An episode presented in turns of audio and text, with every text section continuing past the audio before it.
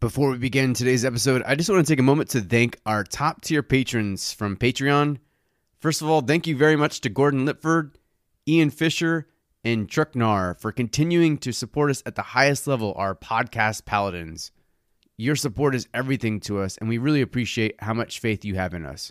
We also want to thank all of our patrons for doing what they do. Thank you so much. And if you want to be recognized on air, go to www.patreon.com backslash explorminate podcast and become one of our podcast paladins. Also, before we begin, I want you to know that we just started a new subreddit called the Explorminate News Network. If you go to www.reddit.com backslash r backslash exnn, you'll find a subreddit brought to you by the Explorminate staff that focuses mainly on 4X news, announcements, and patches, but also some strategy and tactics games as well. So check it out.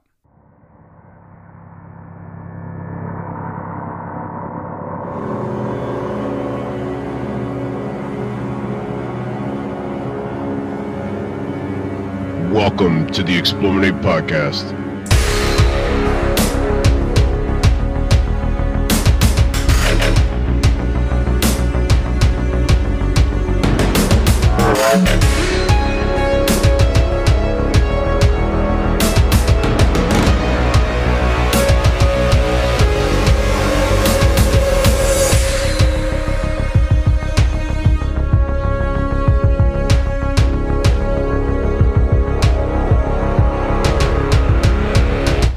Welcome, friends, to the Explorminate Podcast. I am your host, Rob, and joining me for this week's episode again is Shaun from Australia. Welcome, Shaun. Mate, how's it going? It's going great, mate. I'm glad to see you and glad to hear from you. Ben, welcome back, Ben. Ah, well, you know, it's one of those, isn't it? I don't, I don't. What is one of those? I don't know. Hi, Rob. How's it going? Great, it's going great. Drexy, hi. How are you? Hello, sir. How are things in Americano land? They're great. Thank you. I really, really like your pseudo American accent. That wasn't America. I don't know what that was. That was weird. I just want you, yeah, this is going to be one of those episodes, guys. You know, I just want you to know we're all hey, man, when you make us come on at 3 a.m., expect some sort of uh, brain farts and craziness going on. I've got, I've got I've got no problem with any of this, and I know that it's what like actually no, it's not three in the morning for Shaun this time. No, it's quarter past 12, like afternoon now. Cool. All right. Well, we've got a lot to talk about. So we are gathered here today to celebrate the announcements of mini games. So many games.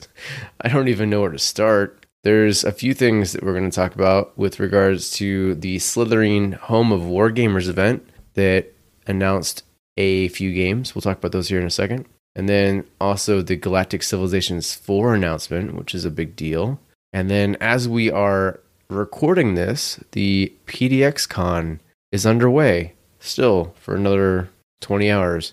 Yeah, there's a lot to talk about. And then there's also some upcoming expansions. There was also another rather large announcement for some of those Illwinter Games fans. Isn't that who makes it? Illwinter Game Design, right? Yep, that's the one. Right. So lots of stuff to talk about. I mean, Shaun, you put this list together. What do you want to talk about first? I don't know. I figure we'll just take it from the top. Like, work sort of, well, Slitherine Home of Wargamers, that was a couple of weeks ago. So, what do you reckon? We'll just go from there and work up to current day. Was that a couple weeks ago already? I think That was like a I'm week surprised. ago, last week. Was it the 14th? Oh, yeah. No, it, man, I don't know. I think I've lost like a couple of days somewhere. It's all good. That's what happens when you live your entire life upside down. well, before we get into it proper, then let's take a moment for a quick break and we'll come back and start talking about all of it.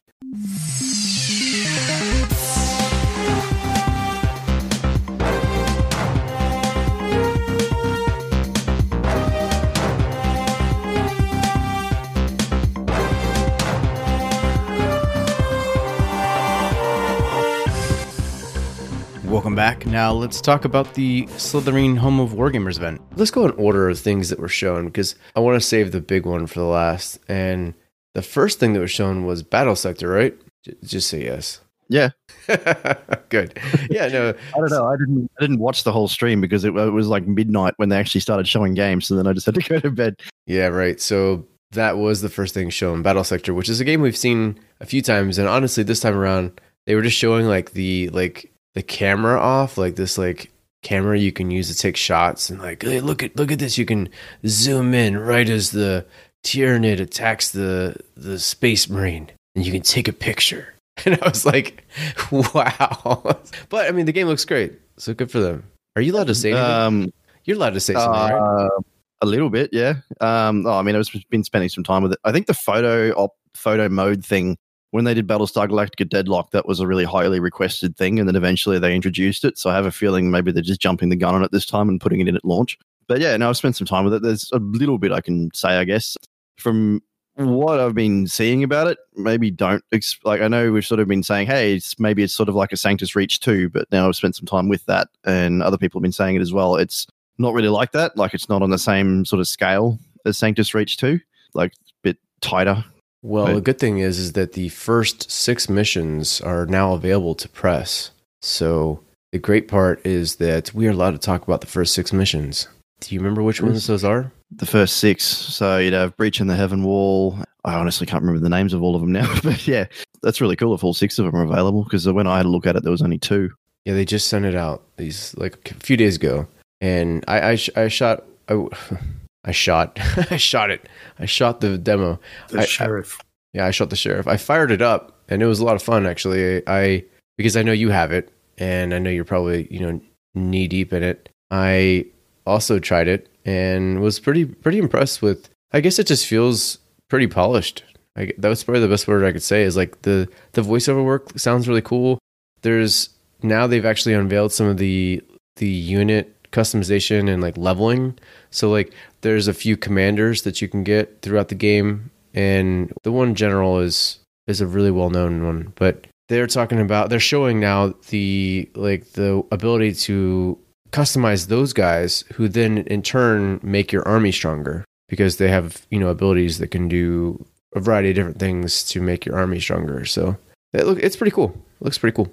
I think um, one of the things that Warhammer gamers really want from those games is kind of things like unit customization. So I'm actually not surprised that they really showed off that camera stuff and you know the fact that you can take photographs. And I think that's something that that a lot of Warhammer gamers really want. No, I agree. I, I I was kind of just taking the piss with it, only because it was you know it was like the only thing they showed off.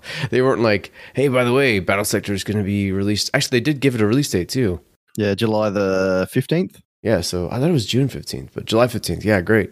And now I can see your face. You're like, man, is it June fifteenth? No, July, not June 15th. Yeah. Yeah, no. And from what I said, like what I, what I've seen and I've said is that the six mission demo was actually, I mean, it looked pretty cool. I liked it. More depth to it than I expected, especially with the unit customization stuff. So I'm hoping that they open up campaigns. I don't know. I don't know. So I'm, I'm, you know, I'm just shooting from the hip here. But I'm hoping that maybe like one day you get like a Tyranid campaign and you know a Tau campaign and Uh, I think that goes into stuff I can't talk about, but yeah, I, re- I've enjoyed the time that I've spent with it. The combat sort of draws me in. I think it feels very fluid and polished, and you can do stuff like you can have instead of just having having to wait for one unit to fire or one unit to move before you move another one. You if you move fast enough, you can move your entire army like bang bang bang one after the other. If there's a unit that I know is going to be tough to kill, I can target it with three different units at the same time. For a turn-based game, it feels pretty fast-paced and fluid, which I like. That's a great point. Actually, I really like that. I really like that. Like you said, there's a few units there, like especially with the, the larger Tyranids that you know the five or six units you have surrounding it aren't going to kill it regardless. So you have them all firing at once, and that's that looks pretty awesome. So anyway, yeah, Battle Sector looks great. And then they went ahead and showed off Starship Troopers Terran Command, which I guess the beta is opening soon. I thought the beta was already open because they like had their beta call to arms like a month and a half ago. So I was a little disappointed that I didn't get invited or still haven't been invited. so whatever, but it looks pretty cool. I mean, I don't know. It looks pretty standard for an RTS. Anything excites you guys about that? Um, I, I like this franchise, you know, and like you know, we've talked about this before. I think on this last last week, but the book's really cool and it's very different to the film, and the film's really cool and it's very different to the book. So the game is kind of a game of the film that's come from a book. So it's all, which is it going to be like theme wise? I don't know. But the game itself, it looks fine. I mean, I don't really play RTS anymore, to be honest with you. So I don't think I don't really feel like it's necessarily aimed at me. Let's see what they can do with it. Eh? Yeah, I'm not a big fan of RTS, so probably a skip for me. Yeah, I had a look at the footage as well. I've been following it for a while.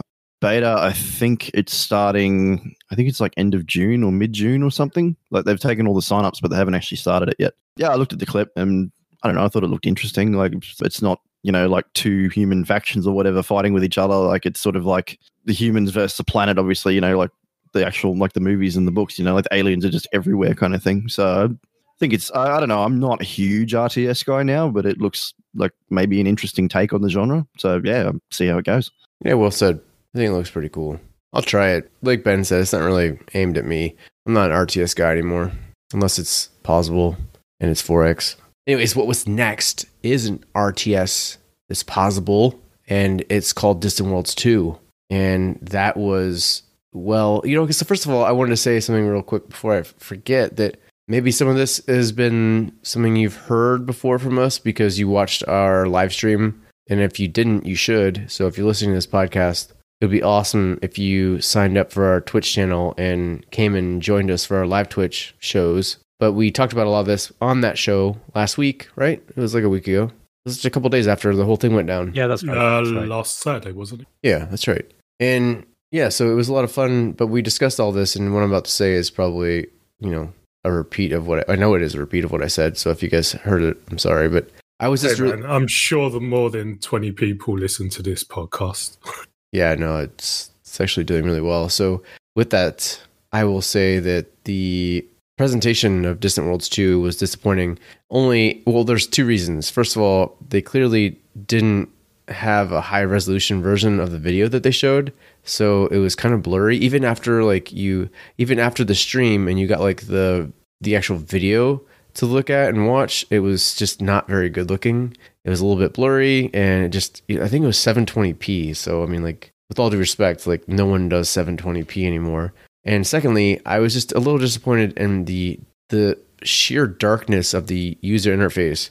There was just very little color to it, and it it rubbed me the wrong way a bit. So I don't know. I know I'm not the only one because I saw a lot of people on like various forums and various like Discord conversations saying the same thing. So I, I hope that that's something that they address. Yeah, I don't really like the black and yellow color scheme they use, especially when like they highlight the planet and you get that big solid yellow ring sort of circling around. And also, I find the models, the shading is really flat. It's not. It's just like very um like it's like full bright models rather than you know a bit more fancier lighting done on it. But uh, like I said on the live stream, that yeah, all you have to do is look at something like Alliance of the Sacred Suns, where a single dev can actually make a half decent looking UI. So it's not down to that. I think they should. I mean, they've got enough resources at Slitherine and Stroke Matrix that maybe they should maybe just pull someone else in to do spruce up the UI. Yeah, I mean that's a good point. I know that that's what I mean. A few. I mean, I, I think that's what S- that Stephen Hawkins has done with Alliance of the Sacred Suns. I know he's not he's not the one that's like actually designing the UI. He brought in somebody to do that. So I mean, Well, UI stuff's really hard. I think. I think it's actually difficult to do, and I don't know. Like, I disagree with you. I, do, I really don't mind that UI at all. I don't know. I, I, I'm, I think I'm really, really so much less kind of bothered about little things like that than you guys seem to be.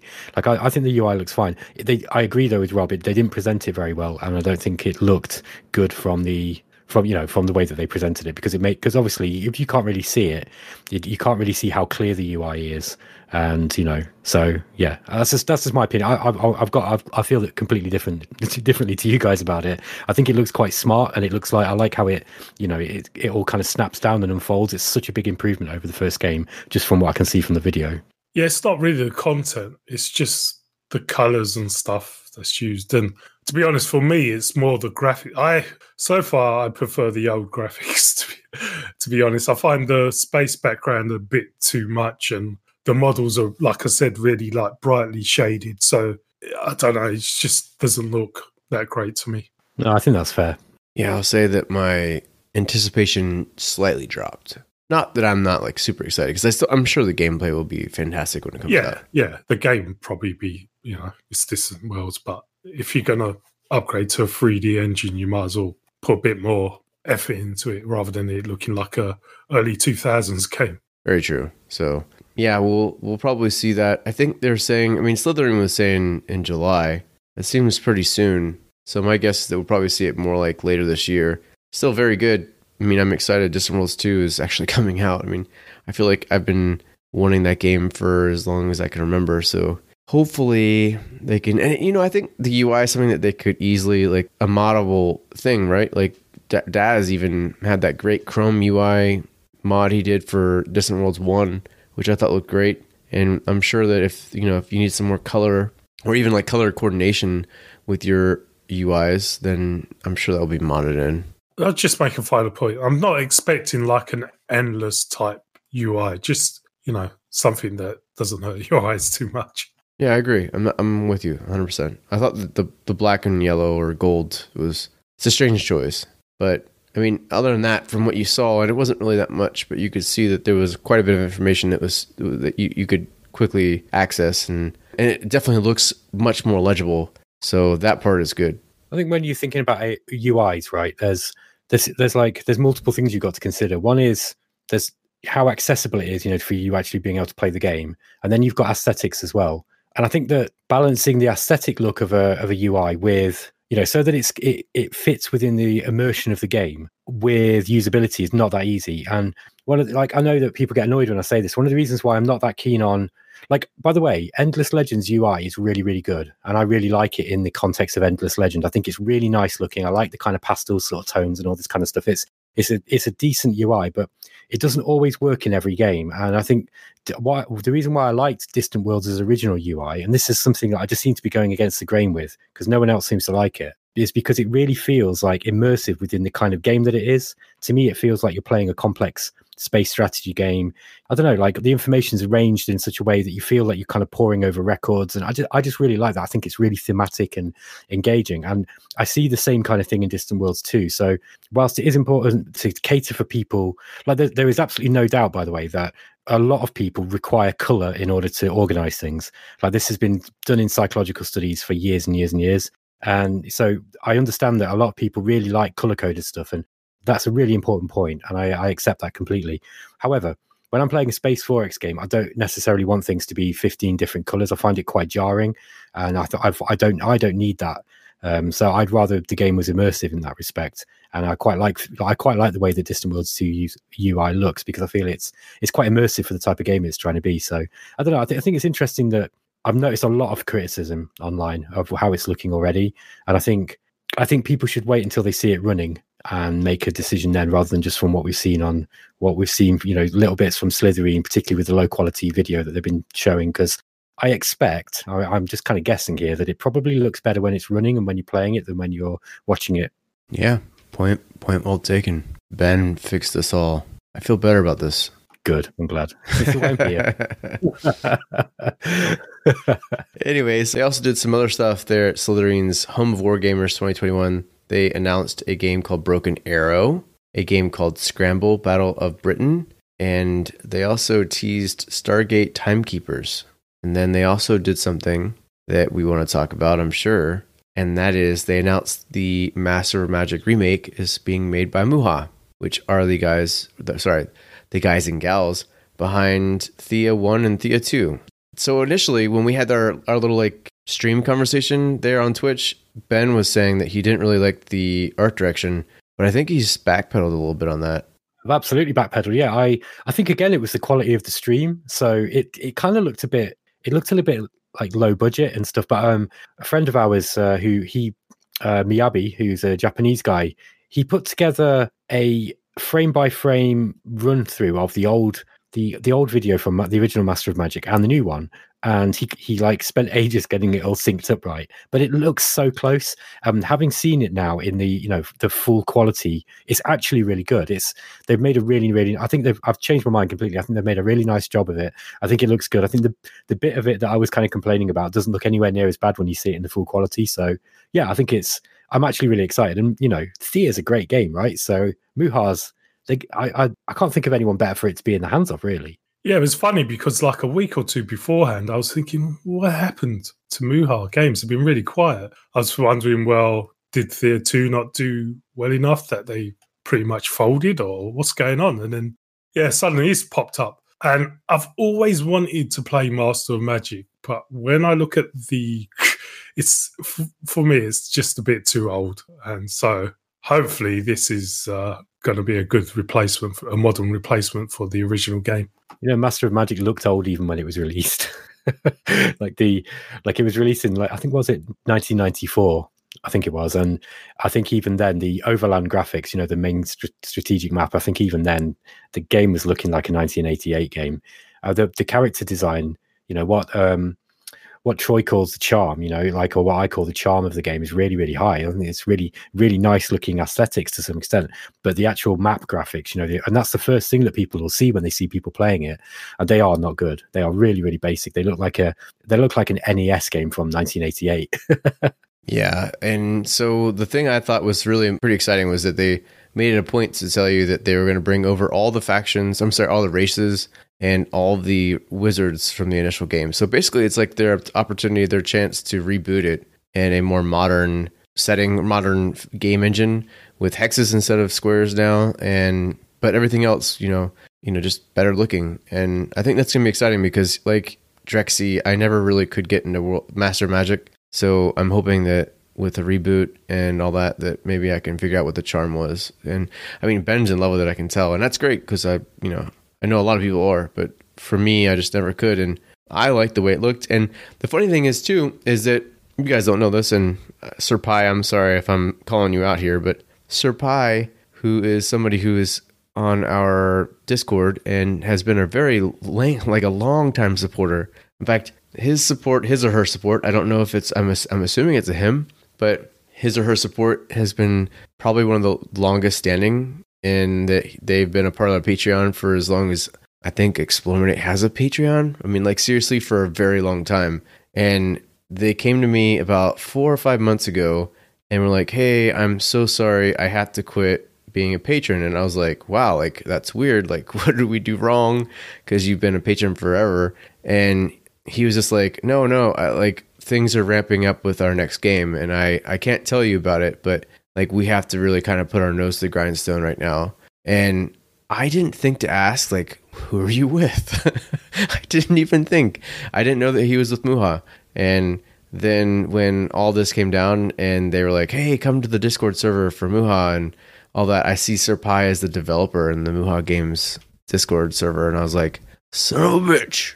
I didn't put two and two together, and I didn't even think to ask, like, wow, okay, um, like what what game are you working on, or who you who are you even developing with? But yeah, so now it makes sense because he was like, I I I gotta go, you know, things are really busy here, and I really just I don't feel like I'm really taking in the content because I I you know I don't have time. Now we know. Now I know. Thank you, Sir Pi. You're amazing, and you've done more than enough for Explorminate. So I'm hoping, I know this sounds so awful, but I'm hoping that we've been such huge supporters of Muha from the very beginning, way before they had a Slitherine publishing deal, that it might help us with some like insider info or maybe like a, you know, exclusive podcast or something, you know, whatever, something. All right. Well, with that, Master Magic by Muha. We're excited. I'm excited. I think it looks great. So, and in the same week that all that went down, Stardock finally made my my telepathy come true and I'll, so I'll, I'll, admit this, right? Like I had a feeling Gal Civ 4 was going to be coming out, and that's why I said it was probably coming out because of some things that Brad said, and he's let slip a couple times. And I was under no NDA, so I am now. so I need to watch what I say. But I will say that in the time that I made that prediction, the like as I was writing that and making that video, the the idea of Gal 4 was only like a a possibility and then shortly after that all came out, Brad straight up told me like it's coming. And I was like, "Oh my god, I'm going to be I'm going to look so cool. I'm going to look so cool cuz I predicted it. I predicted it." And people are going to be like, "Oh my god, he's like predicting stuff. He's like Nostradamus." And then I was going to be cool, but I didn't even get that moment. I got one person who commented on the old video was like, "Hey, uh, you called it." and I was like, "Yes, I did." And that's the only person who really cares. I care, Rob. I th- I'm, I'm, I'm feeling for you, man. I think your heart should be swelling with pride. yeah, we, we care, man. We got you. We're here for you. I, I, I don't. Sorry. sorry, sorry. I don't. I know you don't, Drexy, but I thought it was cool for a second. But anyways, so Galactic Civilizations 4 is clearly a huge step in a very, very different direction for the Galactic Civilization series, which I think is the right way to go about this because, quite frankly, I'm with Ben when Ben, Daz, Tactic, and I had a conversation about sequels, there was a discussion about how close a game should like mirror the predecessor. And I'm with Ben, in that I think that a game should try to do some new shit. You know, like I've pl- if I want Galciv 2, I can go back to Galciv 2. If I want Galciv 3, which might be very different, I mean, in this case, it wasn't. So that's why it was kind of, you know, boring. But like, and when Daz was saying that he was like, no, no, no, like if they're gonna do an Age of Wonders four, it's gotta be the same damn game. And I'm like, no, actually, I don't want to play that. I could go back to I could go back to Age of Wonders three. So I'm with you on that, Ben. And I think that the fact that they've they've drastically changed the direction here is is hundred percent the right step. Yeah, that's what I'm hoping for because I'm never really a fan of the Galciv games, to be honest. So I'm hoping that whatever they do with this one piques my interest for a change because I really like Stardock and, you know, I'm a big Fallen Enchantress fan. And yeah, I just need a new space 4X game. And, and well, Distant World 2 is coming, but yeah, a different turn based one will be nice as well. So yeah, I'm looking forward to it. I'm just, yeah, hoping they make enough change, changes that it piques my interest. And I think Brad's probably analysed Galciv 3's flaws enough, listening to the interview you guys did with him, that he probably has some good ideas moving forward for Galciv 4. Yeah, actually, that, that's a good point. And not only was he pretty open about it in the interview we had with him, which is also on this it was a podcast and on a video, he also wrote a response to my re-examination of Galactic Civilizations 3 where I basically said it was good but not great and he's pretty much agreed with me. He said that you know the only thing he didn't agree with me is that he thinks that tactical combat and Galactic Civilizations should never happen. And after he explained it to me, I understand why. Like you're talking about, you know, possible like, you know, 10, 12 battles at a turn, you know, if things are getting really hot and heavy. That would kind of suck to do tactically, but I don't think it's completely out of the realm of possibility. I think if you did it the right way, like Fallen Enchantress, you could still do it. But his reasoning behind it made sense to me, and I'm fine with it. I'm totally okay with it. However, the rest of the things that he said that that basically like I mean, uh, the thing that I think he stood out, that really stood out to me, and, and a lot of people that were commenting on the video, is that he doesn't really care about balance. Like, I guess he's just trying to make things weird and crazy, and I like that a lot. And I mean, I, I don't want to like reiterate too much of what was said in that podcast because if you really want to hear more about like the game design, you should probably go listen to that podcast because it's straight from the horse's mouth, you know? And who better to hear from than the guy who's actually developing the game? So go check it out. But I mean, the, the, the variety of ways that they're changing gameplay and the variety of ways that it seems like Brad was like, hey, that sounds cool. Hey, that sounds cool. Oh, wow, yeah, that sucked. Let's not do that. And, you know, compiled a list and made that game is is pretty promising. I mean, I'm very excited for it. I'm probably more excited for that than I am Distant Worlds 2, only because I'm, I'm more of a turn based guy. And now that I've seen the changes that are being made to Galciv 4, I'm like, oh, wow, all right. Well, you had me at Galciv 4. Actually, you didn't. You totally didn't. You, you had me at like, let's make this game a grand strategy game with a very huge focus on people and their citizens. And let's actually increase the scope to like something like that of Distant Worlds. And I was like, holy shit, that's what I want. So I'm hoping they can pull it off. Yeah, no, that'd be. What was it? I played Galciv 3 because I got into the genre pretty late compared to you guys. Sort of, I think I fell off that pretty quick. But listening to the interview, I really like the approach where he's basically just gone, you know, like you said, you know, he's figured out this is what didn't work in the older games. And he's like, this is what these other guys have done with their games that works really, really well. So I took all this stuff from all these different games, stuff that I like, and I went and smashed it in this game. And I thought that was a really, really good approach to take. And I kind of wish there were a lot more developers that would do stuff like that. Like look at what works and then put it together in a way that works. So I thought it was cool. Uh, the other thing that came across in the interview was kind of how passionate Brad is for the game and for the genre in general. And he made a big fuss about the community as well. You know, he kind of made a big, he, he kind of said, you know, we've got a great community. I think, you know, even the different developers and the publishing companies, we're really not trying to be in competition with one another. We're just really trying to make everything better. Yeah, I think he came across very well. Yeah, no, I I had the same feeling that he just was extremely passionate about this. Like, whereas like before, he I mean he, he admits like he was kind of like absent through Galciv 3's development. And, you know, he had other stuff he was going to do and, and, you know, uh, responsibilities that he just had to take care of. And we're here now, he's like, I I want to make the game that I was supposed to make with Gal Civ 3 and I couldn't. And yeah, I mean, he's he's excited again. And when he gets excited, I get excited because there's only a couple times where I'm like, Brad's really excited right now. And the last time he really got excited was Fall- Fallen Enchantress, Legendary Heroes. And that stood out. I mean, he was really excited about Elemental too, so there's that one. I mean, he was really excited. But I think, like, I think for the most part, Elemental had some great ideas. He just it was a poor execution and a really shitty engine. But this one, they have the great engine and they have a really solid foundation already. And he said as much. So, and then he's got Derek Paxton, who I really don't think is capable of making a bad gameplay decision. He just everything he touches is like, all right, cool, that's that's good shit. I mean, he he made Legendary Heroes what it is, and I think if it weren't for him, Elemental and that whole thing would have been a complete catastrophe. So I don't know. I'm excited. I'm really excited. I hope to hear more. It sounds like we're going to actually see it in June. I mean, that's what he said. So an alpha in June. I I hope that we can get some early access to it and throw some videos up, and maybe the whole group here can talk about it. So with that, now we talk about PDXCon. It's going on right now, but by the time you hear this, it'll be gone forever. Hopefully, no, it won't. It'll come back next year. But the PDX Con remixed maybe will hopefully be gone forever because maybe next year they could actually do a convention.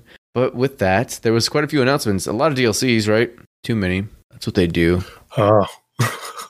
I mean, are you expecting anything else? No, I didn't. But I just it was just like DLC after DLC, and really some of them were only just like a, a title. Like the Hearts of Iron Four one was like whatever Return of Soviets or Re- Soviet. I don't remember. It was clearly a Soviet thing, and that's all they had was just like the title. And then they had actually what really excited me was the the Royal Court one for CK3 for Crusader Kings 3 because it sounds like it's going to be like it's going to add a lot of role, more role playing elements and that's exciting. Yeah, I think um, there are a few people on our Discord who are like, "Oh, there's only DLCs," and it's like, well, Paradox really can't have that many developing teams going on making these massive games enough that they can unveil like two games a year or something. You know, that's I think that's a bit of an unrealistic expectation. But uh, yeah, the there was a lot of DLC, and I don't know, I don't really play Paradox games anymore. I kind of got a, li- a little bit lost with all the DLC with things like EU4, and uh, I do like Crusader Kings 3. I think that's a really good game. But yeah, I, I kind of passed it by. I haven't really got a whole lot to say about it, to be honest. Yeah, and I did see there's a lot of them. I'm sort of with Ben. Like I, some of them I have played, but I haven't touched for a while. Like City Skylines, I was right into that when it launched, and then I just kind of got over it. And Empire of Sin, I haven't touched. So I'm waiting for it to keep getting fixes and stuff. Hearts of Iron, I've actually kind of been checking out. I'm on the fence about whether I want to get it or not. And Surviving Mars, um, they reckon there's more DLCs coming for that too. I yeah, I spent some time with that when it launched, and I don't know, I thought it was interesting, but it was kind of got boring after a while. And then they brought out the deal. Like I tried one of the DLCs, and it sort of made it like a off-world trading company kind of thing. Like you got the different factions against each other, and yeah. So I mean, it's cool that they're still supporting it. Might check it out at some point, but I think that's really all I've spent time with from the list of what they've brought out. I will say that the Empire of Sin stuff sounded actually pretty good. I don't. They didn't say anything about like actually what the DLC did, other than like new items and new guys. I'm like, okay, cool. But the actual precinct thing that they were talking about, the precinct update, that part excited me because it sounds like now there's going to be like a sectioning off of territory for each of the crime bosses, and that that sounds pretty 4X-ish to me. And like the way you expand and you can expand into like various areas and then if somehow like other crime bosses actually expand into areas that were like in between your home area and these new areas that you were taking like there was like you know basically like chances of piracy and then there was like supply routes you have to like consider and i don't know it all kind of sounded a lot more strategic in that regard and that sounded cool and you know i i know ben and i had a conversation i don't even know if i actually ever released that podcast but Have you not released it? uh, not to the general public and i'm sorry i will i will do that but we had a public we had a podcast interview with chris king who's the like strategy game developer. I don't remember what his, his t- title was but the uh the guy who does the strategy portion for empire of sin and he was super not like open about anything they were doing. And so it's i mean at this point it's a moot conversation because really everything that he could have said was said at the pdx con. But I will say that the stuff that Empire of Sin that was the most exciting for me because I felt like I felt I feel like Empire Sin could be a really good game, especially if they actually lean into the strategy stuff a bit more. So I I was really happy to hear that. and I'm hoping that the DLC leans in a little bit more to that too. So I think I'm gonna do a, a let's play of that and like see what it's all about now.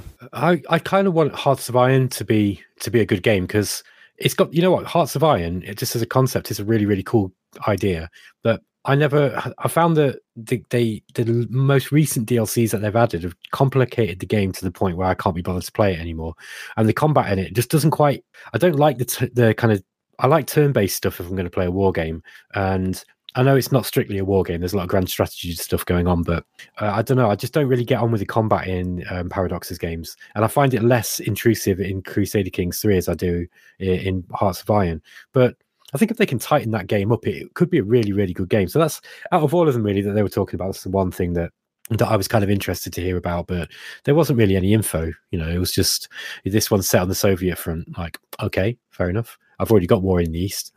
like, what what else you got for me, man? Yeah, no, and that that was.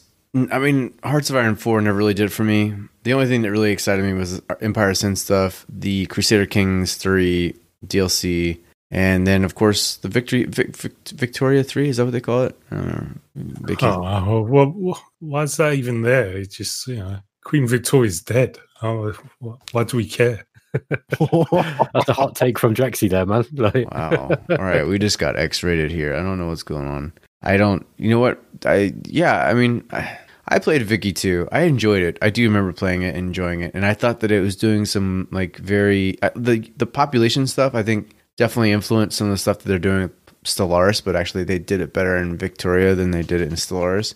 And it looks like they're bringing all that back. So, and they're also bringing back some of the like the colonial stuff and slavery stuff, which I was almost certain they weren't going to because I thought they were going to bend to like the like SJW will there. Not to say that like that that stuff isn't awful, but at the same time, like if you're going to play a game that's in that time frame, like that was that's history. It sucked. We sucked, but it happened. Yeah, there's a way of doing that. I think in you know and and telling that side of the story from both sides. You know, it doesn't have to glorify anything. It doesn't, and it doesn't have to kind of make it out to be this kind of this completely incorrect view that seems to be going around at, at the moment as well. You know, there's there's some kind of halfway. There's some balance to be found, and I think if they're gonna, I don't know, I don't think that Vicky three or sorry Victoria two really really lent into the colonization part of that history anyway. So I think that like that was the first thing that I thought. I was like, "Oh, are you really going to do this game now?" Um, you know, when clearly you're going to get so much critique from a certain group of people, most of whom who don't actually play games. And then I thought, well, actually, this could be an opportunity. I think it was Omar who said this, and it was a very good point that it's an opportunity to kind of examine that side of history really, and do it from a do it from a way that you know doesn't isn't just sort of a, a, very partisan way of looking at it. We should also mention by the way that chris king the guy who we interviewed um, about empire of sin was the lead designer i think on um, or he was he was one of the game designers for victoria 2 so that was just kind of interesting that he that we kind of you know we didn't even know that about him until we kind of researched who he was before we did the interview. So it turned out that he was actually responsible for a pretty important game. Yeah and to to his point about that we actually didn't know who chris king was because we were told we were having an interview with Brenda Romero until like an hour beforehand. So I, yeah, I, I, whatever it is, what it is. Brenda Romero is cool, and I know she's super busy. But the only reason we didn't really know much about Chris King is because we hadn't had a chance to look him up before we were thrust upon him, or he was thrust upon us. That sounds strange. I mean, going going back to the uh, whole slavery stuff and that. I mean, the British Empire did play a big role in actually ending it. So maybe that could be part of the game, you know, keep some people happy with that. And also, the game was leaked about eight hours before the the announcement, which is a bit sad for them. It popped up on Reddit. Oh no! Is that is that a thing? yeah, did someone had the screenshot of the uh, dev blog on Reddit about yeah, it was about eight hours before it was announced on the stream. Didn't that happen to Warhammer 3 as well a few days ago? In fact, I know it did. Like that that also happened to Creative Assembly too. They they were going to release their you know their reveal of Warhammer 3 and with all this kind of hullabaloo and loads of loads of um, content creators who've made stuff for it and then they ended up just doing the the trailer a day early and we were like oh we weren't expecting that and none of the content creators were as well and it turns out it's because it got i think it's because it got leaked and somebody leaked it onto reddit so they they kind of quickly put the the trailer out just so that they they could kind of like re-steal some of their fire, I guess. Yeah, I was, I was going to say that was less of a leak as much as of it is as much as it was Creative Assembly saying, "Oh yeah, we're we're doing this and we're going to do this early." so I don't know. That was yeah. I mean, to to Drexy's point, like it did suck. Like that those screenshots looked extremely official. So I was pretty damn sure like that we were going to get Victoria three. And yeah, sure enough, it was Victoria three, which you know it is what it is. And honestly, I don't think Martin Anward is that great of a developer. So mean, he's he's a a, a personable guy, and he's uh, he seems friendly, but there's a lot of people that have legitimate complaints against what he did to Stellaris. And I mean, he's the one that was responsible for kind of neutering it in a lot of ways, but also in some ways balancing it. So like, I don't, I don't know where it's going to end up on the scale. Like he's, he did a lot of good things and a lot of really bad things for Stellaris. So I don't know. Strange times. I mean, I, the game looks great. It looks actually very similar to CK3, but you know, it has a, I mean, the engine's clearly the same engine and it's clearly probably like some of the base code's probably the same because it looks very similar, but the the rest of it looks good. I'm I'm excited about it.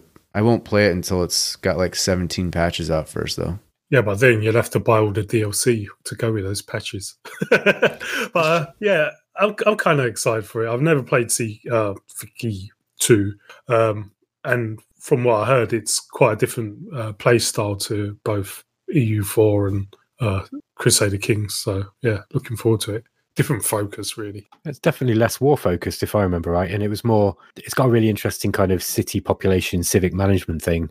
And I think that's partly what they they were kind of like trying to re- replicate that kind of vibe with Stellaris, with the pop system in Stellaris. And I don't know whether that was successful or not, really. But uh, at least with Victoria too, that that was pretty cool. You know, you had different vote, like different voting rights for different classes of people, and you know, you uh, yeah, it's just it's just an interesting game. I haven't played it a whole lot to be honest, but you know, I, I, think that was that's one that I've been meaning to go back to because every time anybody mentions a Paradox game, there's always one guy who'll come up and go, "Oh well, you know, Victoria Two is the best game," and they'll never re- they'll never remake it because meh, meh, meh, Stellaris. And turns out that they've actually done it now. So hopefully, we can see an end to those people popping up. no more Vicky Free confirmed memes. Exactly. Thank God, yeah. It's funny though because as they were doing their initial PDX remixed streams, they actually banned Victoria 3 in their chat and I was just like, "Oh, like I kind of thought that was dumb." Although at the same time I was like pretty excited about it because like before like it was just like before they banned it, it was just Victoria 3 like literally everyone was saying Victoria 3. And then they banned the word Victoria 3, so you got like two strikes and you were out. And so people were like doing Victoria by doing V1 you know, CT0RY. And I was like, oh my God, or whatever. Not that's victory, but you get what I'm saying. And What's that about? Why would you, why would they do that? Just, probably because the leak, they were trying, I guess they were trying to like, you know, hide the fact that most people knew, or a bunch of people who read Reddit knew. Oh, I see. Okay, fair enough. Yeah, it was strange. So, anyways, yeah, PDXCon. It's in the books probably by the time you. Hear, well, I know it will be by the time you hear this. So, you know, I'm I'm hoping that we. It sounds like Victoria Three is not even remotely close to being done. I mean, they said they weren't even giving a release window yet, which means not even in 2021. So maybe 2022 or three, who knows? But I'm I'm cautiously optimistic. Let's put it that way. And I, I was surprised that we didn't see anything for Stellaris at all whatsoever. I wasn't surprised that we didn't see anything for Europa Universalis, but that's only because their last release was catastrophic but it's the I think it is at the time of this recording it's still the lowest rated product on Steam. So that's really bad. Achievement unlocked. yeah, exactly. well done, Paradox. so yeah, that's that's uh, that wasn't surprising to hear that or see that they didn't do anything for Europa Universalis, but you know I was surprised that they didn't have even like a species pack or something for Stellaris. I was expecting something like that, but they didn't do it, so that sucked.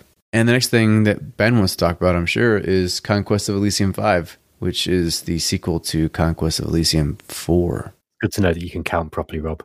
Yes. it's not bad for this time of night, eh? Yeah, so Conquest of Elysium 5. So if you called Galciv 4, I called this one because uh, there w- there's been rumor on the scene that basically there's a new game in the works by Illwinter. And, well, their other thing that they were working on, Trade and Taint, never came out. Um, that was apparently some game that they were working on in between Dominions 4 and 5. Or no, I think it might been in between Dominions 3 and 4. And they worked on it for years and didn't really do anything with it. So we nobody knows if that thing's ever going to come out. So the the buzz was that it was going to be Dominion Six, and I thought that that was wrong because uh, Conquest of Elysium Four is an older game than Dominions Five. Dominions Five's not actually been out that long. I'll tell you how new Dominions Five is. I can remember buying it. So if an old guy like me can actually remember something, then it wasn't that long ago. like so, uh, I think that uh, Dominions Five must have come out in 2016, 17. 2017 was it? So yeah, it's it's not that old. It's only four years old. So anyway, Con- Conquest of Elysium Five. It looks. I, I'm going to quote um, my mate Pinback here, who said it looks like exactly like Conquest of Elysium Four. So that means I'm going to buy it immediately, and that, that's exactly my thoughts. It it looks like more of the same. If you're looking for a drastically different game, it ain't going to be that. It's going to be, um, you know, kind of like what what Das Tactic likes, you know, the iteration of a of a winning formula. Um, they're adding more. It looks like they're adding a couple of new races, um, uh, uh, well, new characters. There's going to be some more planes of existence to be able to travel to. There- There's not really a lot of information on any mechanical changes, but I think the the community and you know the Conquest of Elysium fan base that there's a wide variety of critiques that come out from people about this. So there's some people get kind of a little bit fed up with the way that the the wildlife works. Some of them don't like some of them don't like the kind of really heavy RNG reliance in the game, but I quite like that. So I don't really have the same criti- criticisms as a lot of the other people do. But um, Illwinter are apparently listening to all criticism at the moment because they've been putting up they've been putting up uh, threads on Steam and in other places. You know, saying, "Hey, what do you think that we should do for Conquest of Elysium Five? I'm not going to promise we're going to put it in, but you know, we'd like to hear all your feedback." So yeah, that's what that's going on at the moment it's got a loose release date of around August, they said, but it's not it's not set in stone. So don't get too too uh, you know unhappy if it doesn't work out that way. But yeah, I'm I'm excited. I love Conquest of Elysium. I've just started playing it multiplayer, and it's really really good fun playing it co-op with friends. So um, yeah, I'm I'm mega excited about that. I wasn't so excited because it doesn't look that much different from four, which didn't look that much different from three. Uh, I think I actually played three more than four because, yeah, like you said, it's more of an iteration rather than a big change. And I'll be interested to hear what the actual differences are because so far the information they've put out is uh, very scant. They mostly gave out just screenshots, really, and so a lot of what we've kind of pieced together will be from the screenshots that they put up on their website. But for, we can see that there's like a, Caelum based faction. So for the listeners who don't know, Caelum are one of the factions in Dominions, and obviously a lot of the they recycle a lot of their art assets. I think anyway. I, I don't want to. I don't want to uh, disrespect Illwinter here, but I, th- I think they they recycle a lot of their art assets between the two games.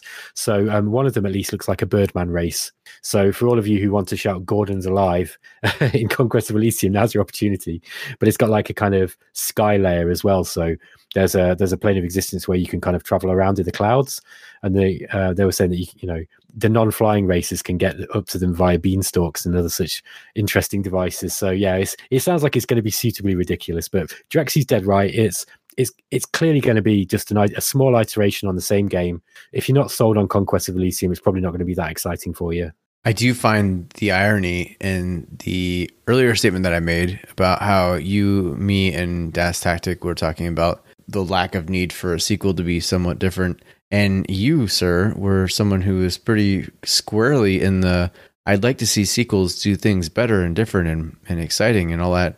And here we are with a sequel to Conquest Elysium 4 that looks exactly like Conquest. Right, sorry, that looks exactly like Conquest Elysium 4 and you're like, yeah, day one buy for me. I'm just, I, I'm not, I'm giving you a hard time, but it just, I, I agreed with you on the whole, like, I'd like to see sequels be better in some way or do things different, maybe change things a little bit different. And I understood where Das was saying, or like where he was coming from when he said that, you know, you couldn't, you didn't want to alienate your player base, your fan base, but at the same time, like, I, I don't know Conquest of Elysium that well, but COE 4 COE five looks exactly like COE four, so I didn't. Yeah, I'm Well, with I'm with Drex. To respond, um, one, I've never ever claimed that I'm not a hypocrite. I'm, I'm- I'm the first person to admit that. Secondly, well, this this goes this just goes to show you then, and you, you should be able to extrapolate this from what Das was saying because Das, thinks that uh, Age of Wonders is an almost perfect game. He loves it. You know, I mean, I think you know I'm putting words into his mouth there, but I think you know you can kind of like take that from that. That could be the takeaway from how he feels. He loves that game very much. It's his very favorite game, and I feel the very same way about Conquest of Elysium. I, I think it's it's not a perfect game, but it's really really good, and I'm really reluctant for them for Illwinter to do anything too drastic that's going to really shake that game up and change it. Like I, I, see a lot of people whinging about the RNG in it, and I like it. I like it how you can't. Like they're saying that you know they're going to come up, maybe come up with a way to manufacture your own magic items, and I'm like, uh, kind of like it how you can't do that already because it means that when you do find them randomly, they are really precious, and you know I think that's that that that's part of the charm of the game and part of the the fun of the game is that there's so much random stuff in there and it, it comes up so infrequently some of it that you don't often that you know you can play the game for several years and not see certain things. So i think that I, i'm really against them adding anything in there that will remove that you know the magic of the game in that respect. However um, there are ways of doing it that don't they don't ruin that. So, you know, I'm, I'm, yeah, I'm interested to see what they're doing. But yeah, just to, to, about the point, you know, between whether games should be iterations or drastic remakes, I think it just depends on whether the game is a winning formula or not. You know, think about how many of those football manager, you know, soccer manager games there are, and they are just the same game. They they sell they sell more than anything else. By the way, like Football Manager 2021 or whatever, it probably sold more games than sold more copies than like nearly everything on Steam put together. So, you know, that's just uh it's just unfortunately, you know, when people find a winning formula, they are going to keep cranking it out.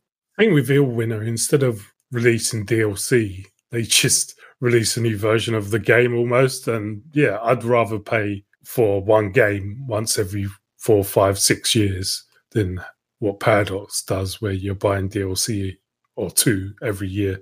So yeah, I totally agree. I, I think that you know, I think the Illwinter's fans are not going to really complain about paying for a relatively cheap game like either Dominions or Conquest of Elysium.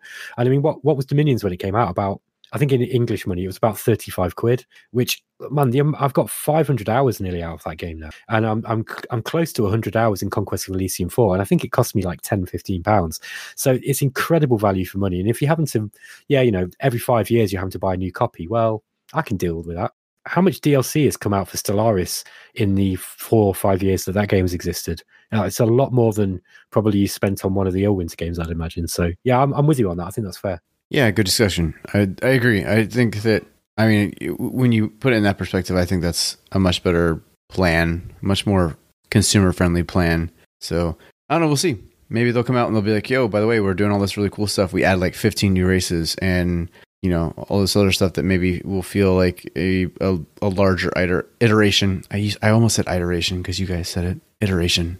Anyways, there's a few other things we're to say real quick, and then we're to wrap the show up. But we would be remiss if we didn't mention that Iron Harvest Operation Eagle is going to be coming out. That's going to be adding the Usonia faction, which is definitely the Americans, but not the Americans. And strangely enough, I thought maybe Shaun would be in agreement with me here, but I they they haven't really played a large role in the Scythe game at all, really, like the actual board game itself. So for them to have been the first DLC faction race, I was really surprised by it. But I think they're trying to appeal to their American audience. What do you think? I'm not really sure about the Scythe board game. I haven't really spent any time with it. I don't think anyone was expecting this though. All the artwork and discussion I was seeing was all around like the uh, was it like the Takagawa Shogunate, and there was another one too. I can't remember what the other faction was, but there was nothing about the Usonia faction. Like I didn't even know it was a thing until they brought the trailer out. So it's it's pretty out of left field, but it looks cool, and like you're getting air units, and it's adding a whole new element to the game. So I'm, I'm looking forward to it. It looks interesting. I, I only said that because I don't think I've ever seen it in the Scythe game at all. Like the I know the digital board game doesn't have them at all and I'm not familiar with the actual board game itself, so I didn't know whether or not that was something that you know maybe was in the board game, and I just didn't know about it. But you know, the the, the little bit I know about the 1920 plus world and universe, I didn't know about Usonia at all. So for that to be the one that they came out with, I mean, I'm cool with it because it's exciting to me, and I do think that the whole like blimp, you know, whatever Zeppelin thing looks awesome. So that's going to be a huge reason for me to jump back in and, and enjoy that game. I'm, I'm really excited for it. I think that was a really cool thing for them to do. And it sounds like Iron Harvest is doing a lot better than I thought it was. So that's also good. What's Scythe like, by the way? I'm interested to hear about it a little. Oh, it's it's very much a 4X game. It's a very much a 4X board game. I mean, it's the like I mean there's a lot of setting up your economy and developing certain tiles and then making your way towards being able to develop these mechs and and wage war with them. So it's it's actually a pretty decent board. I mean, the digital version I enjoyed quite a bit. So it took me a while to figure out because the tutorial is not as great as it could be, but you can get on and find some really good let's plays of people who know how to play the game and yeah, it's it's a very very like I, I don't want to say simplistic because it's not, but it's a very straightforward, I should say, 4X game where you're building up your economy and then using that economy to destroy other people. Sounds really cool, man. You've got you've piqued my interest actually. I, I quite like the look of Iron Harvest. I, I played the demo and I, I, was like, ah, yeah, it's Company Heroes basically. And I think that was a bit unfair, you know. I, um, I, I just because I don't really play RTS very much anymore, so um, I but I like the way it looks. It's really, really, it was really nicely presented. I think I'd like to play that with multiplayer. So maybe I, I might have to drag Shaun out of Australia. we'll have to sync ourselves up time wise and play some multiplayer because that, that, that sounds like it might be quite good fun. Yeah, I was just going to say, this sounds like it might be right up our alley and we can add it to the list of games that we're definitely going to play together at some point. I remember looking at the Scythe digital board game a while ago and it looked pretty interesting. It's just, I've, I've been looking into it and I'm like, oh, it'd be really cool to have, but then I don't really have anyone, anyone to play it with. So what's the point? But then if we did, then that would be awesome. As for the game, yeah, when it came out, it overall, like it was pretty good. It just had a couple of glaring issues. Like it had some dodgy AI. I think there were some people who weren't real happy with the multiplayer side of it, and there's just some balance issues. But I think they've pretty well ironed all that out now. So now it's it's a pretty easy to recommend game. Like it's it's in a good place. So I'm glad that they're continuing with it. From what I can tell with Usonia, it doesn't look like it was a thing in the Scythe board game. It was like an independent, like an AI faction kind of thing. So it's like they've just made it from that. So I don't know. It looks cool anyway. Sweet. Go Americans. They'll be the first one I play. I'm excited. And there's some other stuff that happened, and we're not going to talk about this this episode because we've we've run out of time. So, is there anything else you guys want to say before we wrap things up? We should probably talk quickly about the Total War Warhammer stuff. Like, basically, there's not a lot to talk about. They just released some trailers. Um, there's some more information about the game.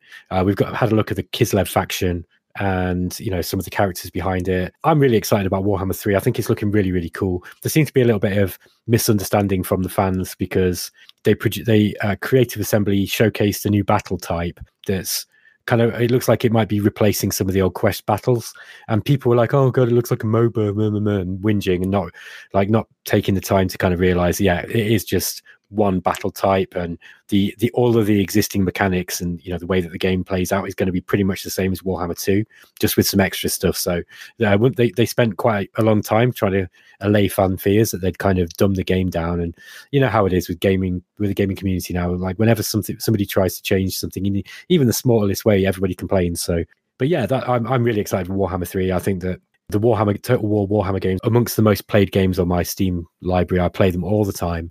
Like every, I can't, I can't keep away from them. Like I, every couple of weeks, I'll boot it up and just play a couple of custom battles. I just love it so much. So, just personally speaking, I'm really excited about Warhammer Three. I think it's going to be amazing. Hey man, I bought every both games, every DLC, and never really played the game. So maybe this time around, I will. Yeah, I think I'm in the same boat. I own both of them, most of the DLC. I haven't bought the last few for Warhammer 2 because I was like, I'm not playing it. Why am I buying this stuff? There's a couple of games that I will buy the DLC for, but that's not one of them. I mean, I've put a fair bit of time into it. I still don't think I've ever won a game, but it, it is a very cool game. Like, I'm looking forward to the third one, even though I probably won't ever finish a game in that either. Yeah, no, I've I've got the first one. I never purchased the second. Wait, no, I did. I did get the second one. That's right, because I started doing like the Mortal Empires thing, and like each turn took like 42 minutes, and I was like, oh, this isn't yep. cool. so I just that's what bugged me. They fixed, they fixed, that as well. They no, they, like, they supposedly fixed that. Now. No, they, it's, they, it's not supposedly. They like if you if you click end turn on Mortal Empires now, it takes on it, it's probably about thirty seconds for the turn to roll. It's really fast. It's like like before it was like several minutes, and that's on my super fast computer. So other people were really struggling. But yeah, that don't use that as an excuse anymore, man. They fixed that. They fixed that ages ago. It's, it's like it's grease lightning now. Okay, well, what I will say is that even just let's say ten turns of a total war game, especially the Warhammer games, feels like an eternity, and not because the, not because I'm not having fun. It's it is fun, but it just feels like everything takes a long time. And I don't know. I I I can appreciate them because they they're very pretty games. Combat looks amazing. I love the fantasy Warhammer universe way more than I do like the sci-fi stuff. And you know, I I genuinely think that like when I play it, I'm like, cool, this is really cool, but I can't get into it because I feel like every game takes forever. And it's No, not just yeah, it's fair. not I just fair criticism. it's not just the turn times, it's everything. So I mean I, I'm with Shaun. I mean like I've never I've never actually completed a campaign ever. And it's because it just takes so damn long. So Me, me either. And I've I've got a thousand hours in between the two games, and I've still not finished one yet. No, I've definitely not finished a long campaign. I might have finished the short one. I I don't remember now. It's like I'm getting old. But yeah, I've, it's it's one of those games that you, you play. It's kind of sandboxy, so you play it till you're sort of done, and then you, you kind of you know like the Paradox games. I kind of see them like that now. I, I don't feel the need to finish Warhammer campaigns ever. I I just play until I'm done with them, and then I I, I start a new one. Yeah, I think I'm sort of in the same boat as Rob. Like I find any of those games that are like that, where you have like the the sort of grand strategy layery kind of thing with the turn based, and then you've got the real time combat. Is all of them seem to drag on if once you start getting multiple battles going in a turn. The same like Battlestar Galactica Deadlock, Battlefleet Gothic. I'm trying to think of other ones I can't, but any of those ones that Age of Wonders. yeah, that one too. Yeah. Once you get into it, it just feels like it drags on a bit. And it's like you've got the auto resolve feature, but sometimes it works against you and you might lose like a key character that you need. Like it just screws you. So then you got to go back and do it anyway. So that, that's sort of, I think that's sort of where it gets me, but I still really enjoy it. And I like going back into it and dabbling in it as well. Great stuff. All right. Well, hey guys, I really appreciate you joining me. I know that you guys were up early, the two of you, Ben and Drexy. Thank you. No problem. no Uh, worries, man. Just make sure the check's in the mail. Yeah, okay. It's on the way. And Shaun, thanks for joining us at a reasonable time for you this time. No, you know, it's no worries, man. I'm still joining you live from the future. I love it. Yeah. All right. Well, I think this was a great episode. And it's a lot to talk about. There's a lot of news. I'm just really excited for the future of 4X and strategy games because right now, I mean, there was something said on one of the major sites. I mean, like PC Gamer that that 2021 might go down as one of the best games, best years of strategy games, and I'm I'm I'm actually with them. I mean, if you think about everything we've just talked about, 90% of that's going to be coming out this year, and that's just insane. I don't remember a, a year where I was like, "Wow, we've got Total War, Warhammer Three, and Distant Worlds Two, and you know, Old World, Humankind." I mean, these all these games that we could just keep rattling off, and they're all coming out this year. And so I, I'm I'm really excited for the year of 2021 with regards to strategy games. I think we're going to be talking about a lot of great stuff this year.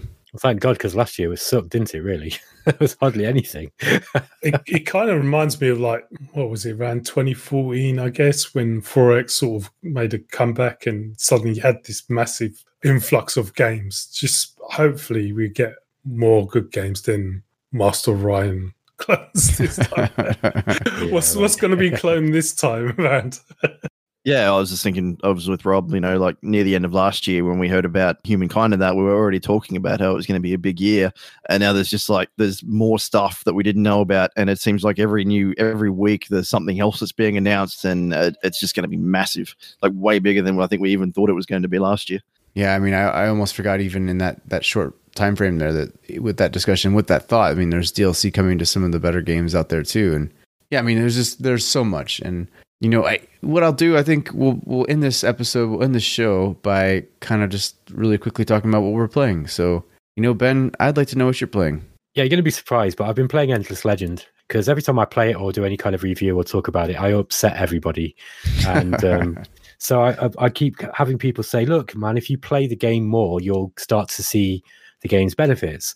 And well, as promised, I've started to like it. So I do like it. I think it's.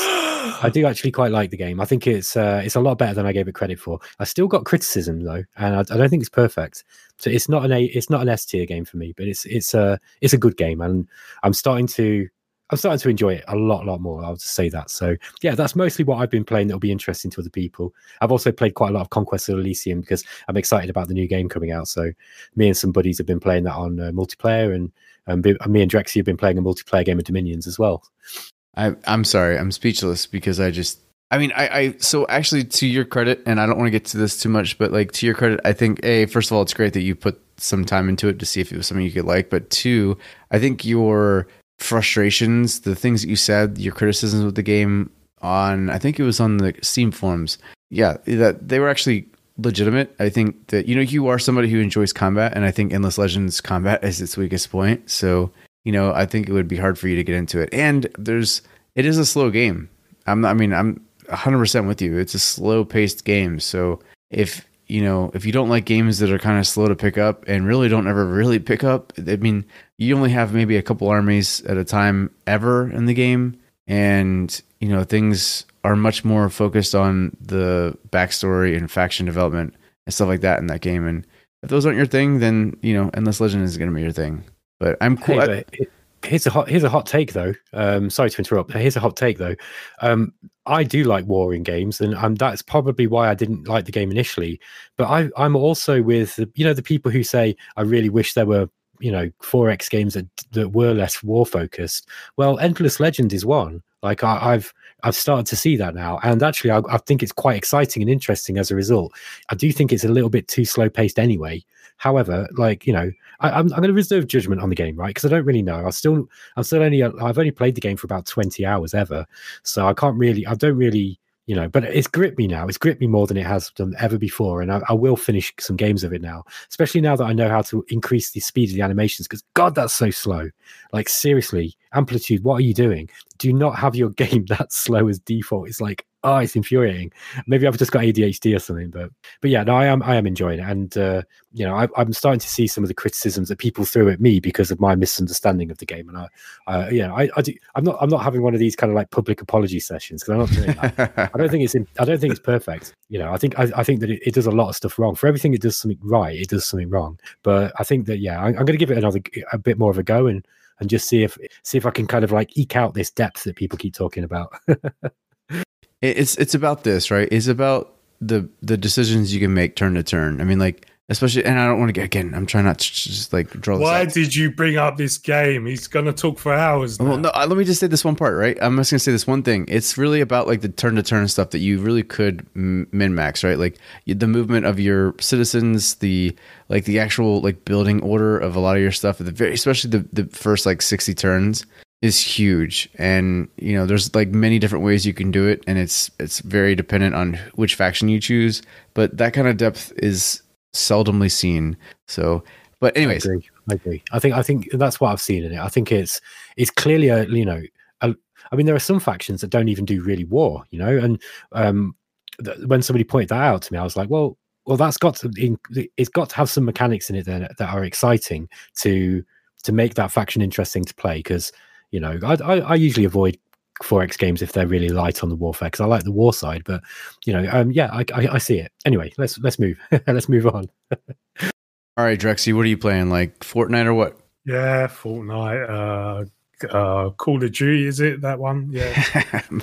uh, no, I've been playing. Uh, as Ben mentions, the Dominions Five multiplayer game, which someone let me down and I lost my whole army to someone's god and they didn't help me. So at some point, I'm going to have to stick the knife in their back.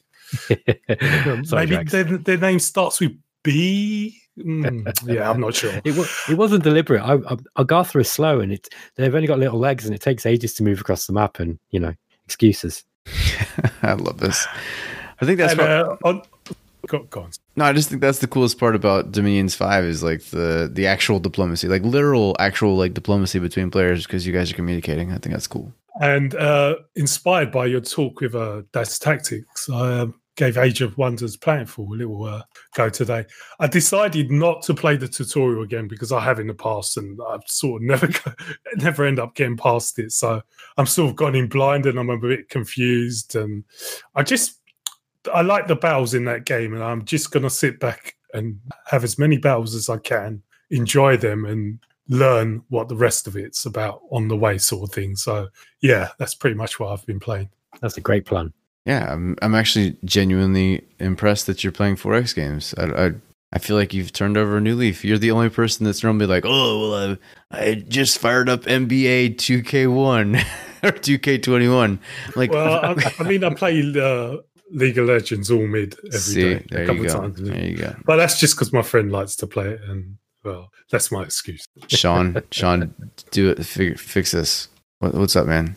Oh, okay. Yeah, uh, I've been playing a couple things. I've been doing a little bit of Battlefleet Gothic Armada 2 because I discovered that you can customize it and turn off that stupid urgency turn thing, which just pissed me off when I tried it.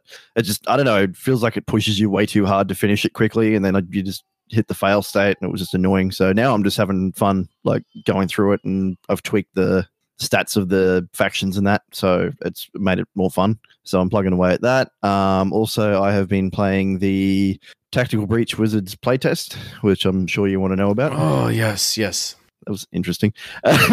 um, yeah, so I've played through that. Uh, it's not bad. Um, I feel like it's not so much of a tactics game that it is more like a puzzle game. Like all the levels, nearly all the levels are handcrafted. You go through like they're all playing the same way. Whoa, hey, It's because he's making love with it. uh, no, what? I think you're too close to your mic. Oh, is that better? Yeah. No, sorry. Fuck. Um, all right. Do you want me to start with Tactical Breach Wizards? Yeah. Go ahead. All right. So something that I think Rob wants to know about is Tactical Breach Wizards. Been playing the playtest of that. So yeah, uh, I've been playing through the playtest. It feels not so much like a tactics game, more like a puzzle game. Everything's handcrafted and pre-made. You go through like the enemy spawns and compositions don't change, and you've just got to find. You can take them out at your pleasure, kind of thing. But you've got um, optional objectives that are a bit harder to satisfy. Like you might have to throw a certain amount of people off a building in one turn, which sounds a bit crazy. It, it is a lot of fun to do that, by the way. Um, but yeah, so it's mostly handcrafted, and then when you get to the end, there is some procedurally generated stuff. So it's, it's pretty cool. It's more story driven, I think, than about the tactics. But I, I'm quite enjoying it. Like the humor and storytelling is really good. Yeah. No. I I wanted to get in on the test on that, and they didn't invite me. But I did get in on a game called Going Medieval, and I'm gonna put up a video for that because that's like RimWorld meets the medieval times, and it's actually pretty cool. Although it's a little slow, and it's not probably it's probably not as exciting as RimWorld is because I feel like the sci-fi elements of RimWorld are, are what make RimWorld like as exciting as it is. But and there's no like cannibalism either, at least from what I can tell. But going medieval was pretty cool. I've been doing that, and then I've been beta testing a lot of games. So like uh, the ones I can talk about are Humankind, of course. Um, the VIP or in the VIP program for Humankind, and you know they're ramping up the like builds and getting ready for their August, yeah, August release date. So they've really been taking all the feedback from the Victor Open Dev and starting to incorporate the best they can. And you know, it's kind of cool to see their response to all that and seeing that game come together. So I've been playing that, and I have two games that I'm NDA'd on, so I'm not allowed to say anything about that, which sucks because I really want to talk about both of them. And then what else did I play? American Circus Show, which is a card game wherein you are basically trying to entertain these people, but it's it's basically like a card battler, but instead of battling people, you're actually trying to entertain them. But it's it works out the same way. Oh, I, I would say that I've done a video of that too. I will say that the like the actual setting of the game is unique enough that it's kept me interested. But it definitely is very very much a card battler, like every other game. So then what else? There's probably something else that I'm forgetting. I've been playing a lot lately. Old Worlds. I've got. I'm now like up to episode 12 on Old World, my Let's Play, and things have dram- dramatically changed. I think it was really cool because I started off the series and I was in a really bad spot. I was kind of slow to the draw. I didn't really keep up with some of the things that I should have because I kind of haven't played it in a while. And then I was in between two major, the two biggest factions who dec- both declared war on me within a couple turns of each other, and I had rebels because I'd pissed off a couple of my families. And then I was like, wow, cool. So not only am I at war with myself, but I'm at war with two of the biggest factions. I figured out a way to sue for peace against one of them, and then I ended up like making my families happy. I don't want to give too much away, but I somehow turned it around, and now I'm winning the war with Egypt. So, and that's where the last episode dropped dropped off. So I don't want to give too much away, but it's such a good game. Old World is one of the best games I've played in some time. So it's going to be really hard for me to figure out where I'm going to vote at the end of this year when it comes time to vote for a 4X game of the year between Humankind and Old World, and then possibly Distant Worlds 2. Because right now, I I wouldn't be able to tell you which game I like better, Humankind or Old World. So yeah. Anyways, Shaun, you also been playing that Tackle Chips game, right? Yeah, so that was uh, Tactical Troops Anthracite Shift, I think it was called. So I've got a review in progress from that. It's I'm actually impressed with it. It's a lot better than I expected it to be. Um, I didn't really know much going in, so I was like, I don't know what I'm dealing with. Um, the best part, I think, hands down, is the AI. It's the best I've seen in a game in a long time. It feels like you're playing against a human that's a bit of a jerk, basically. Like you will move up, see an enemy, realize that you don't have the points to actually shoot at them, back up, and then Overwatch, and then they'll uh, for the AI seems to know that you're probably like it must be like a probability thing, like it thinks you're overwatching that area, and it'll walk around the other side of the building and shoot you from the other side. It's actually it's not a walk in the park at all. So no, I'm really enjoying it. Actually, it's actually giving me a challenge and sort of pushing me a bit because I haven't played anything like it in a while. But yeah, it's a lot of fun. Awesome, great stuff. Well, in this case, this awesome, great stuff. Well, it's now been 10, 15 minutes after I last said goodbye to you. So now it is a real goodbye. Really good to hear that you guys are all enjoying your games. It's a really good time to be a gamer right now, actually. So let's uh, keep doing that. I think we should keep being gamers. Keep doing this. Yeah. All right. Well. Yeah. Say Hey, guys. yeah for gamers. oh man. All right. Well, hopefully Gamers. we'll be back in a couple weeks to do something else fun. Who knows? Who the you know? Honestly, two weeks ago when we did our last episode with Planetfall and Das, I had no idea what was coming for us. I had no idea of all the things that were going to be released or announced in that time frame. So who knows what will happen in the next two weeks? But it's been a lot of fun, guys. Thanks for being here with me. Thanks, Ben. Appreciate it. Thanks, Rob. It's always fun, man. See you later, guys. And Drexy, you very baritone, handsome man. Thank you. Thank you as well. I can finally go and eat my dinner after you kept me here for hours and hours. I have a joke. I'm not making it. Thanks, Shaun. Thanks for coming from down under. Yeah, thanks for having us, guys. It's still the afternoon here, so I'm going to go and do some yard work. What you guys don't know is that it's such a nightmare editing this podcast when Shaun's on it because we've got to reverse his voice.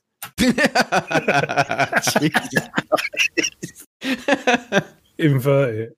It's like you're playing a disc backwards. Uh, what was the joke? I can't remember. Anyway, not the point. You- it's weird because as it stands, it sounds demonic because it's everything backwards. It's just weird. Oh God, that was good, Ben. I don't know where that that The came out. impressive part is we understand him whilst he's uh, before we reverse it. So yeah, It's the Commonwealth nation thing. So, you're like, Rob needs to have an Australian to American dictionary, but the other two are from Commonwealth nations, so it's close enough that we're good. Well, I mean, we. Well, we're all fucking backwards. Is that what you mean? Yeah, exactly. God. No, but I mean, you're close enough that you can translate. Like, you've got to, you can auto translate it to yourself, kind of thing. Yeah, he speaks Australian. Awesome. Well, great. There, that was great. Thanks, guys. Until next time, this is Rob, Ben, Drexy, and Shaun for Explorminates. Keep exploring.